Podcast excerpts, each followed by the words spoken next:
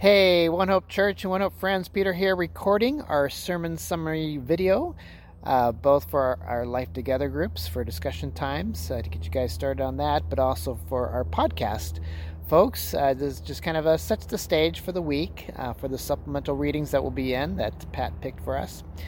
Um, so we looked at the second half of Romans chapter 1. Actually, our text was the first part of Romans chapter 2, but I, I hit those verses that I skipped last week because honestly, they're really tough verses and not very happy verses, and they speak about the decadence of our culture and uh, and whatnot. But the whole point, as we saw in the message, was Paul was just setting us up because he's kind of painting this bleak picture of our culture and the decadence and the of pagan society and, and whatnot.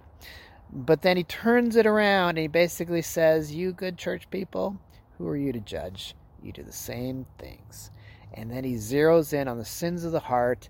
And then if you go back and look at that list of sins that he listed at the end of Romans chapter 1, many of the sins are sins of the heart, being unloving, being unmerciful, boastful, arrogant. And, and so, really, we saw that what Paul was doing was the same thing that Jesus did in the Sermon on the Mount when he said, You've heard it said, you shall not commit adultery, but I say, if you even look with lust upon another woman, you've committed adultery in your heart. In other words, Jesus gets to the heart issue. He does the same thing with the, the sin of, of murder. If you are angry with a brother, if you say raka to them, you committed murder in your heart.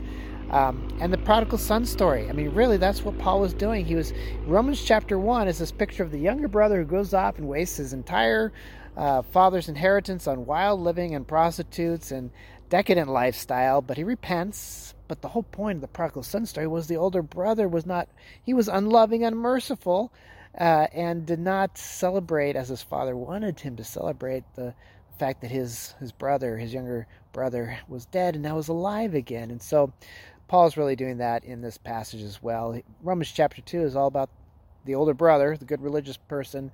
Chapter 1 is about the younger brother. And really, the bottom line, the, the point of it all is that we are all in the same place. We are all broken in our sin, and we need the gospel. So, that was really the main point of Paul's message.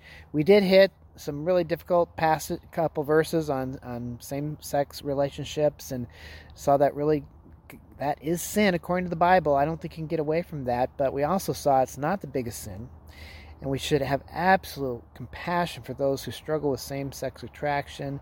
Um, and that ultimately that it's really kind of the core issue is that the real countercultural issue is, is not sexual sin but it's just that you you can't say to anyone that you're not okay. And uh, that's uh, that's really goes that's really what the whole paul's whole thing is about is that we're not okay I'm dysfunctional, you're dysfunctional. I'm not okay, you're not okay. That is the message of the Bible, and that goes very counter to our culture, which wants to affirm everything and everybody. And uh, but that's not the that's not the path to real health, mental health, spiritual health, emotional health. No, we have to um, own that we're broken in sin. We need a Savior. Jesus is the Savior, and He's come to set us free. And uh, uh, at the same time, we don't want to be judgmental of others. That's the whole point of this passage, too, is to not be judgmental. Uh, so, can we as a church be a safe place, a judgment free zone, not because we're soft on sin, but because we are all broken in sin? We are all dysfunctional. I'm dysfunctional. You're dysfunctional. Praise the Lord. All right.